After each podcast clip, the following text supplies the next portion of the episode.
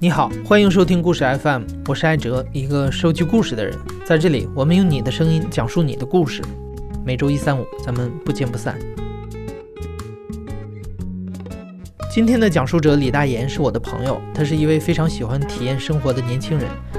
二零一六年，他在美国读书期间申请到了一门课，这门课非常有意思，因为他需要到监狱里和犯人们一起上这门课，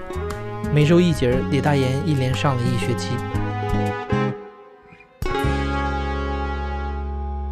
呃，我叫李大岩，今年二十四岁。之前在 Sarah Lawrence College，嗯，纽约念社会学和经济学。当时其实是两个事情在一起做，因为一方面是自身规划是准备去毕业之后念法学院，然后另外的话是学校正好有这么一个项目，就是说会与纽约州唯一的一个最高安全级别的女子监狱做一个合作。合作的方式就是我们学校出八个学生，然后在监狱整个犯人人口里面选八名囚犯，然后把八个人八个人放在一起，然后由那个我们学校的老师去开一门课，然后我们一起在监狱里面上这门课。我们跟监狱的犯人都会有同样拿到相同的学分，叫 Bedford Hills，然后是纽约唯一的一个重刑犯的女子监狱，也只有这一个。只要是在被纽约州检控的所有的这个重刑犯，包括杀人犯，只要是女子，基本所有大的案子全在那边。然后它能容纳的犯人大概是一千个人不到，然后加上所有就是狱警以及所有行政人员，大概是一千五百人左右。当时就跟我是跟另外一个女生就拼车，然后从那个我们学校开车过去。其实那个监狱本身是在一个非常富有的一个小镇旁边，就富有到什么程度，就是。克林顿买的房子可能就在那个小镇，大概二十分钟车程里面。开到了以后，就把那个车停在了停车场。它停车场并不是那么大，大概停也就停个三十三四十辆车。但整个监狱就是其实跟我们大家电影里面看到是非常像的，就有那种很高的铁丝网啊，然后。就基本上就是符合越狱里面，或者是那个呃女子监狱里面所有的就是刻板印象都长得一模一样。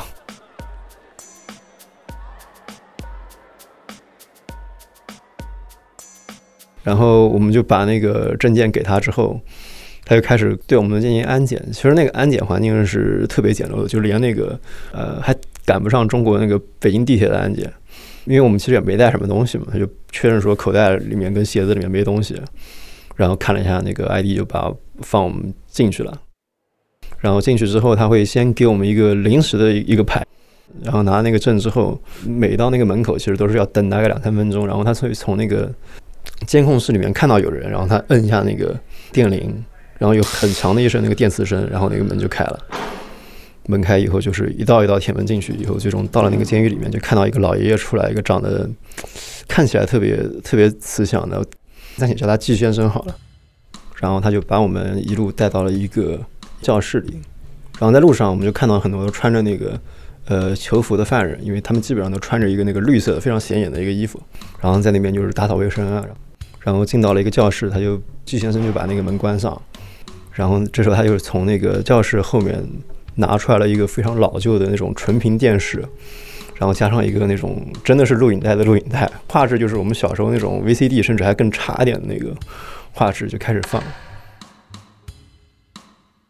整个片子其实就是一个重点，他就告诉你说，就这边犯人都不可信。他其实是放给所有就是在我感觉是在监狱工作的人看的，就说这个犯人都不可信，然后犯人整天都没事干。他只会做一件事，就是想办法控制你，想各种方法控制你，让你去做一些违法的事情。所以你一定要注意跟他们保持保持距离。然后还拉了很多那个就是犯人出来接受采访，就说我当时是怎么怎么控制看守的，或者还有看守出来说我当时是怎么怎么被控制的。因为其实就是会做看守这个工作的本身，他的那个群体收入是不会说受教育程度太高的。基本在纽约的话，有一个。高中毕业，甚至说一个副学士，就相当于国内大专，基本就可以去申请这个工作。然后他的那个薪水开始起薪大概是四万美金一年。然后因为他本身这个收入也不是说太高，但如果说他一旦利用自己的职务，比如说带一些毒品进去，或者帮犯人做一些事，他那个收入非常容易就会卖的特别高。影片就是基本上就那一个重点，但是就翻翻过来覆过去放了三小时，三小时结束以后，嗯，就看那个巨先生就拿了一本很厚的一本书，然后开始逐条逐条念给我们听，就是什么事儿能做，什么事不能做，什么东西不能带，什么不能给犯人传纸条，然后除了上课用的东西，其他东西都不能带，然后带进来的食物也只能你自己吃，你也不能分给其他人吃。然后比较有意思一点是，呃，他当时跟那个哥大的呃那个博士生说。因为你进来是教授的身份，所以说很多犯人可能会让你写这个假释的推荐书，就是或者是减刑的这个推荐书。然后他说，我的建议是你一个都不要写，不要给任何人写。当时我的这个感受就是说，他其实是用了一套机制，就让人在这个体系里面，然后并不会让别人出去，就让人陷在这个司法体系里面，不给别人一个出狱的机会。当时我记得非常清楚，是就是一月份，就是天气也挺冷的。然后就带我们走了大概快十五分钟的路，从那个教室里面出来，然后到另外一个楼里面，让我们去打那个指纹。然后他那个打指纹就是一般现在都是电子的嘛，但他那边是用那个印尼去一个一个按的。然后就出来了一个身高挺高的一个一个非洲裔的美国人，然后说这个信息我们会全部传到那个纽约州首府那个 Albany，然后会去核对说你们之前的这个犯罪记录。但是我们这边是有机械的，这个直接去录的。但是因为录了这个的话，你们就有这个就有犯罪记录了，所以说我们不能用这个机械给你录，必须得用这个印泥案。就希望你们可以理解一下。录完了指纹之后，就给我们立刻打印了一张那个 ID，然后那个 ID 上就是有名字、生日，然后照片这些信息。然后这个 ID 是不允许我们带出去的。后来我教授跟我说，如果那个 ID 一旦说在监狱里面找不到了，他会把监狱整个。整个 shutdown 调成紧急戒备状态，就所有的事情全部停下来，直到那个 ID 找到为止。跟那个电影里面我们看到发生暴乱一样的那个场景。开课大概是那个录完指纹之后的一周以后吧。上课就是我们会一起去读一些相关的一些作品，比如说女子监狱的那个小说，因为那个课实际上是跟新闻写作有关，所以我们其实所有的这个读本都会跟这种调查报道。会有一些关联，包括说那个杀死一只知更鸟这些这些书，它是相当于是一个非虚构写作的一门课。第一堂课只有来六个，因为有两个好像是被关禁闭了。就这个也是一个非常神奇会发生的事儿，就是因为我们当时是一周上一堂嘛，没有一次那个就犯人那边是倒满。有一个 T 女士，T 女士是非常有意思的一个案例，因为当时我自己在做一个。调查报道，然后写的是非常长的一个关于这个监狱里面赤脚律师的故事。然后我就问了很多，就包括监狱里面的那个管理员，包括就是一些狱警。虽然狱警平时不太会跟我们说话，然后他也推荐了这个 T 女士给我认识。然后 T 女士第一次看到的时候，她坐在我面前的时候，就是态度是是非常那种有点拽拽的，就问我说：“你说吧，你想知道什么？”他长得就是瘦瘦高高的，然后头发是染那种红红的一个一个颜色，然后有点烫着那种卷卷那种，呃，就是非洲裔特别喜欢的那那那种那种发型，有点朋克，但年龄挺大的，因为发现头发已经开始慢慢变白了。他自己实际年龄好像是五十多，但看起来其实快六七十了。然后我就说，就希望说知道你那个给自己打官司的这个这个经历。他说，那你想问哪一个？就是说我现在这个一共被判了快一快二百多年，你问问哪件事儿？然后我当时听了就觉得就就是懵了，就说，因为就我最最早就是之前也会在外面做一些查找，就看他名字，然后查到说他是因为那个跟她男朋友抢了一个人的宝马，然后把那个司机又又给杀了，所以被判了，判了八十几年。我说这这你八十几年加到二百多年，这还是有有一定这个距离的嘛？因为他那个又牵扯到一个持枪抢劫，然后又有一个抢劫，然后几个事儿加在一起。美国是这样，就是比如说你是一级杀人，他的二级、三级就全部会加上去，就会叠加，所有罪名一起叠加。就你可能出来一个，他有有一百多个罪都很正常的。对，然后他那个刑期到什么程度？就是我后来去翻他的那个法院上面的那那个就是呃逐字稿，就他跟法官之间对话，就是有一次他跟法官吵架。他问法官说：“所以我一共多少年？”然后法官说：“我现在又没有计算器，我怎么知道你有多少年？”他说：“你是法官，你不知道我有多少年吗？”然后说：“你再这样讲的话，我应该把你杀了。”然后那个法官说：“好，那先给再给你加这个十二个月藐视法庭。”就是对话是完全写在那个逐字稿上，然后看的就是觉得特别逗。然后就开始问说，那你这个为为什么就是说会开始会有这么长的一个刑期？他说我开始在纽约看守所，纽约市看守所，在皇后区附近的一个岛叫那个 Rikers，又称为说这个恶魔之岛。他是开始是先在那个岛上被关的，然后他说他在进那个监狱第一天就把别人给打了，吃饭的时候跟别人发生口角，然后就把那个整个那个饭的那个盘子什么蛋糕就全部整个一起扔过去了。然后说他说第二天就被关禁闭了，对，然后就是一个脾气非常暴的一个。然后说上次他说就是有一个犯人去去告密还是什么，他说他又是从哪边弄了个刀片，然后他说我当时就弄了个刀片把他脖子啪一割，然后那个血洒的一地的。所以就是当时他跟我讲那些事儿的时候讲都特别淡定，然后就坐在我对面，就是就他那个手可以随时碰到我的那个距离，然后就感觉呃这个听的就是觉得哎。但 其实他就是，我可以发现说他的观察能力是非常强的。就是有一个细节，就是当时我是拿了一个那个本子在那边做笔记，然后他会看着我那个笔记有没有写完，如果没写完，他会等我写完，然后再继续跟着讲。然后他就说，这个很多来的这种辩护律师其实也不懂，他们不知道说这个监狱里面本身已经坐牢的人，其实他的那个如果在监狱里面犯事儿，跟外面犯事儿又是另外一个层级。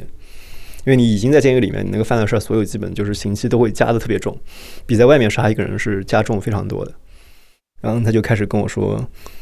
呃，在这边基本被关了十几年，然后有大概八十的时间是被独立监禁的。独立监禁就是被关在一个小黑屋里。然后他说，然后我说，那你独立监禁的时候都在干什么呢？他说，独立监禁的时候其实也是可以用那个，他们会有一个法律图书馆，这个相当于是宪法规定的，就是规定说每一个监狱必须有一个法律图书馆，他可以去查到所有的法典、所有的法律文件，必须会有。所有的管道联联络到所有的那个司法机关，就如果他对他的案子就是有任何不满，他说，但是你千万不要期待说这个法律图书馆，因为我们当时是没有办法进去看的。他说那个是非常小的，就一共就就两个管理员，然后那边是没有电脑的，只有打字机。然后说打字机还经经常坏，然后他说唯一有一台电脑，那个电脑还是用那个三点五英寸软盘的，就外面都已经是 iPhone 六已经出来了。基本上从一月底上到了快快五月，然后四月底的时候就是组织了一场特别大的一个会议，然后那个会议其实已经弄了第六届了，就基本是两年弄一次。然后当时我记得特别清楚是四月份的一个那个早上，然后就是黑压压的一片，就整个停车场都停满了，大概就是二三百个人，相当于你可以想一下，监狱的总的犯人人口大概一千多个。然后突然就百分之二十的，相当于是这一个一个上升，然后从外面进去，所以对监狱来说，其实是基本上是那个如临大敌，就是连那个门口的那个就是呃那个保险柜，就存存东西的那个置物柜都不够用。当时是有几个学校有一些那个就是呃 NGO 的组织代表，然后我们学校跟另外几个合作学校，然后包括说所有监狱的这个志愿者都来参加这个一天的这个会，大概会有。二十四个不同的讲座，然后会有在监狱的各个这个角落去去进行。然后当时就是听了各种各样的那个报告，然后有一场是讲那个就是从社会学角度去看他这个食物，就说监狱平时吃这个饭对人的这个心情的影响，就是几个犯人做的。其实那天非常巧，就我去参加那个会议的时候是跟他一起进过那个安检。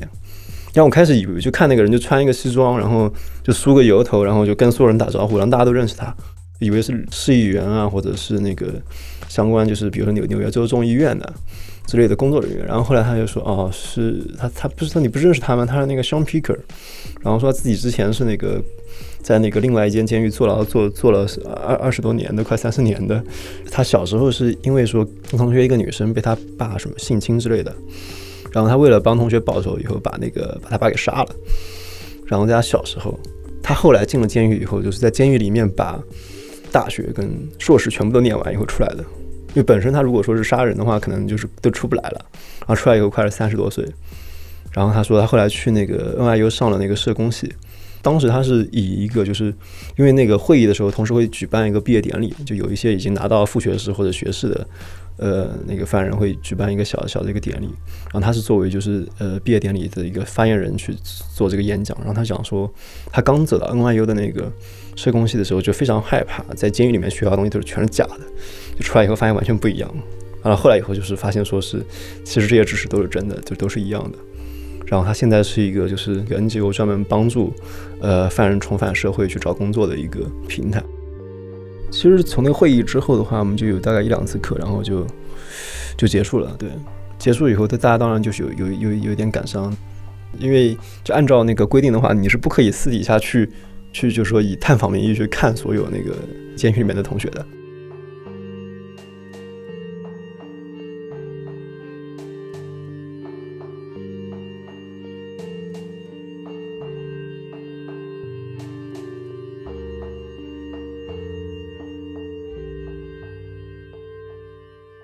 这监狱里的犯人主要都是非洲裔，呃，有一些是拉丁裔的，然后没有白人。但就最后我们去图书馆里面是有一些白人的，所以说，其实你看那个人口你就知道，就所谓叫他们就就美国司法上叫那个 racial profiling，就是种族识别。他在警察在执法的时候会因为他是黑人所以去执法。就你看了那个监狱人口，你就会很清楚那个 racial profiling 的那个含义是什么。我听你讲，就感觉美国的监狱管理还是挺规范的，但它有存在什么问题吗？其实我们可以回到整个大的环境去看，就是美国监狱其实是一个非常好的一个生意，甚至说有很多那个就是联邦监狱有大概一定比例的已经是外包给私人监狱去管制了，因为那个关押成本太高，就是联邦政府是选择说按照每个人头付一个床位费，然后甚至说有一个私人监狱的外包商已经在美股上市了。然后已经变成一个非常强大的一个资本运作，然后他们的那个财团其实做的唯一的一个工作就是让政府加重刑期，加重刑期就包括说毒品犯罪相关的，毒品犯罪其实在美国从这个里根时代开始，他弄了一个就相当于是反毒战争 （War on Drugs），然后这个其实导致了非常多的少数族裔去去进监狱，因为。基本上他去贩毒的原因就是因为太穷了，而且就是你去看比例的话，就是吸食可卡因的那个黑人跟白人其实没有太大那个比例，但可能说那个白人吸可卡因被抓的几率可能只有黑人的三分之一甚至更更少。然后这个局面呢会导致说你被抓了之后，其实你是丧失投票权的，所以对少数族裔的公民权益其实是非常大的一个影响。然后同时就是目前的状况是，美国所有的监狱都非常拥挤，基本上他的那个人口是只只进不出的嘛，因为就是。外面的环境那么恶劣，他再犯率的可能性是非常高。怎么样去重返社会，其实是非常大的一个问题。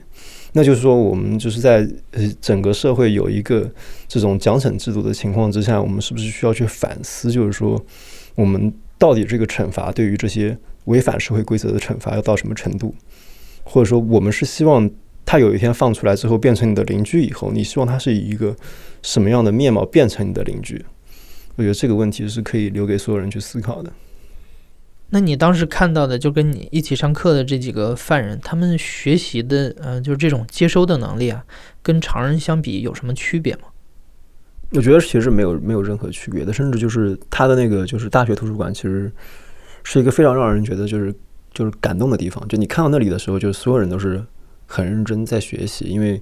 资源非常有限，甚至到期末时候电脑会不够用。因为大家要写自己的那个报告什么的，电脑会不够用。然后他所有的书全部都捐赠的，然后书是可能是我见过所有图书馆里面书最少的一个图书馆。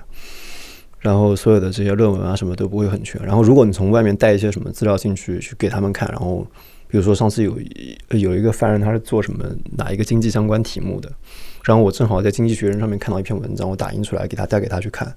然后他看到那个就是他对那种就是。知识的那个渴望是，就是你从其他的大学生或者说我们轻轻而易举获取知识的那些人眼中是看不到那种那种感觉的。就在那个图书馆的时候，你会真的感觉到说，什么是教育的目的？教育是一个非常让人去保持住他的好奇心，哪怕说是在一个就是失去自由的一个环境里面。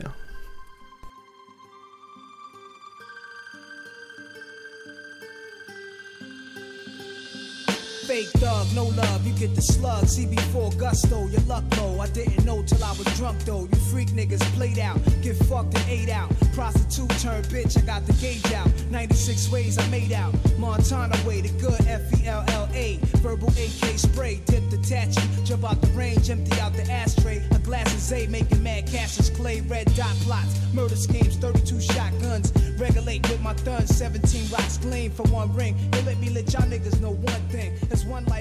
你现在正在收听的是亲历者自述的声音节目故事 FM，我是主播艾哲。本期节目由我制作，声音设计杨帆。感谢你的收听，咱们下期再见。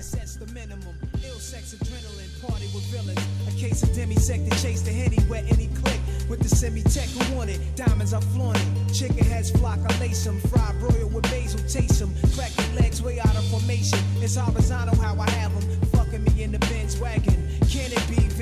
last dragon. Grab your gun, it's on though. Shit is grimy. Real niggas bucking broad daylight. With the broke Mac, it won't spray right. Don't give a fuck who they hit, as long as the drama's lit. Yo, overnight thugs buggers, they ain't promise shit. Hungry ass hooligans, stay on that piranha shit.